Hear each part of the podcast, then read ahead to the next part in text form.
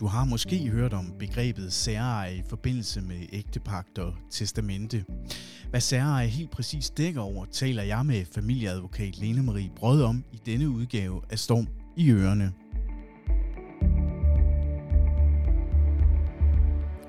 Velkommen til dig, Lene. Tak for det. Fortæl mig, hvad er særeje?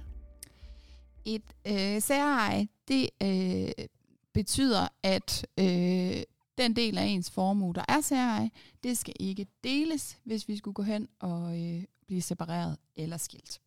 Øh, det er jo sådan, at udgangspunktet er, hvis man ikke laver aftaler om andet, det vil sige i det her tilfælde en ægtepagt, jamen så har man det, der hedder formuefællesskab. Og det betyder, at øh, den del af formuen, der er formuefællesskab, også delingsformue, som det faktisk hedder nu, jamen det skal deles i tilfælde af øh, separation eller skilsmisse. Men det skal et sære ikke.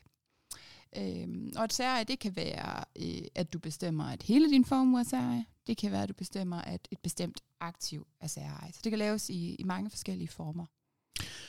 I hvilke situationer er det øh, relevant, og måske endda særlig relevant, at, at lave det her særeje? Ja, altså man kan sige, det er jo, det er jo fuldstændig individuelt, øh, og øh, det, det afhænger jo også for nogen af, hvornår har vi mødt hinanden i livet. Er vi, øh, har vi mødt hinanden sent i livet og øh, har børn fra hver sit forhold, så kan det nogle gange være der, man ser det. Øh, det kan også være, at øh, typisk kan man sige, måske virksomhedsejere, hvis man øh, gerne vil sikre, at den her virksomhed, jeg ejer, jamen, der skal vi altså lige være sikre på, at, øh, at en skilsmisse ikke kan gå hen og påvirke den videre drift af den. Øhm, det kan også være situationer, hvor, øh, hvor den ene ægtefælle har betalt et større indskud til en fælles ejendom, og man ønsker at regulere for det. Så der kan være rigtig mange forskellige situationer, hvor det er, hvor det er relevant. Du har været lidt inde på det, men hvem er særejet så relevant for? Jamen, det, det, jamen, jeg har jo lyst til at sige for, for, for hvem som helst.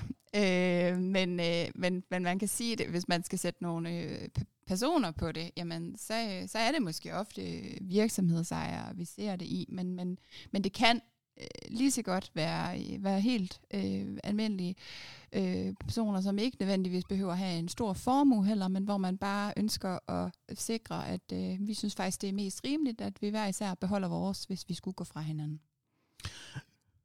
Hvornår øh, kan man så oprette det her særeje? Altså skal det oprettes inden vi indgår ægteskabet, eller kan vi godt have været gift i 15 år, og så bliver vi enige om, at det nok er en god idé?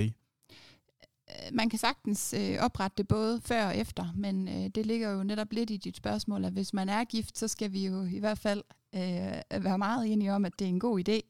Øh, fordi i det øjeblik, man giver, bliver gift, der får man det, der hedder formuefællesskab.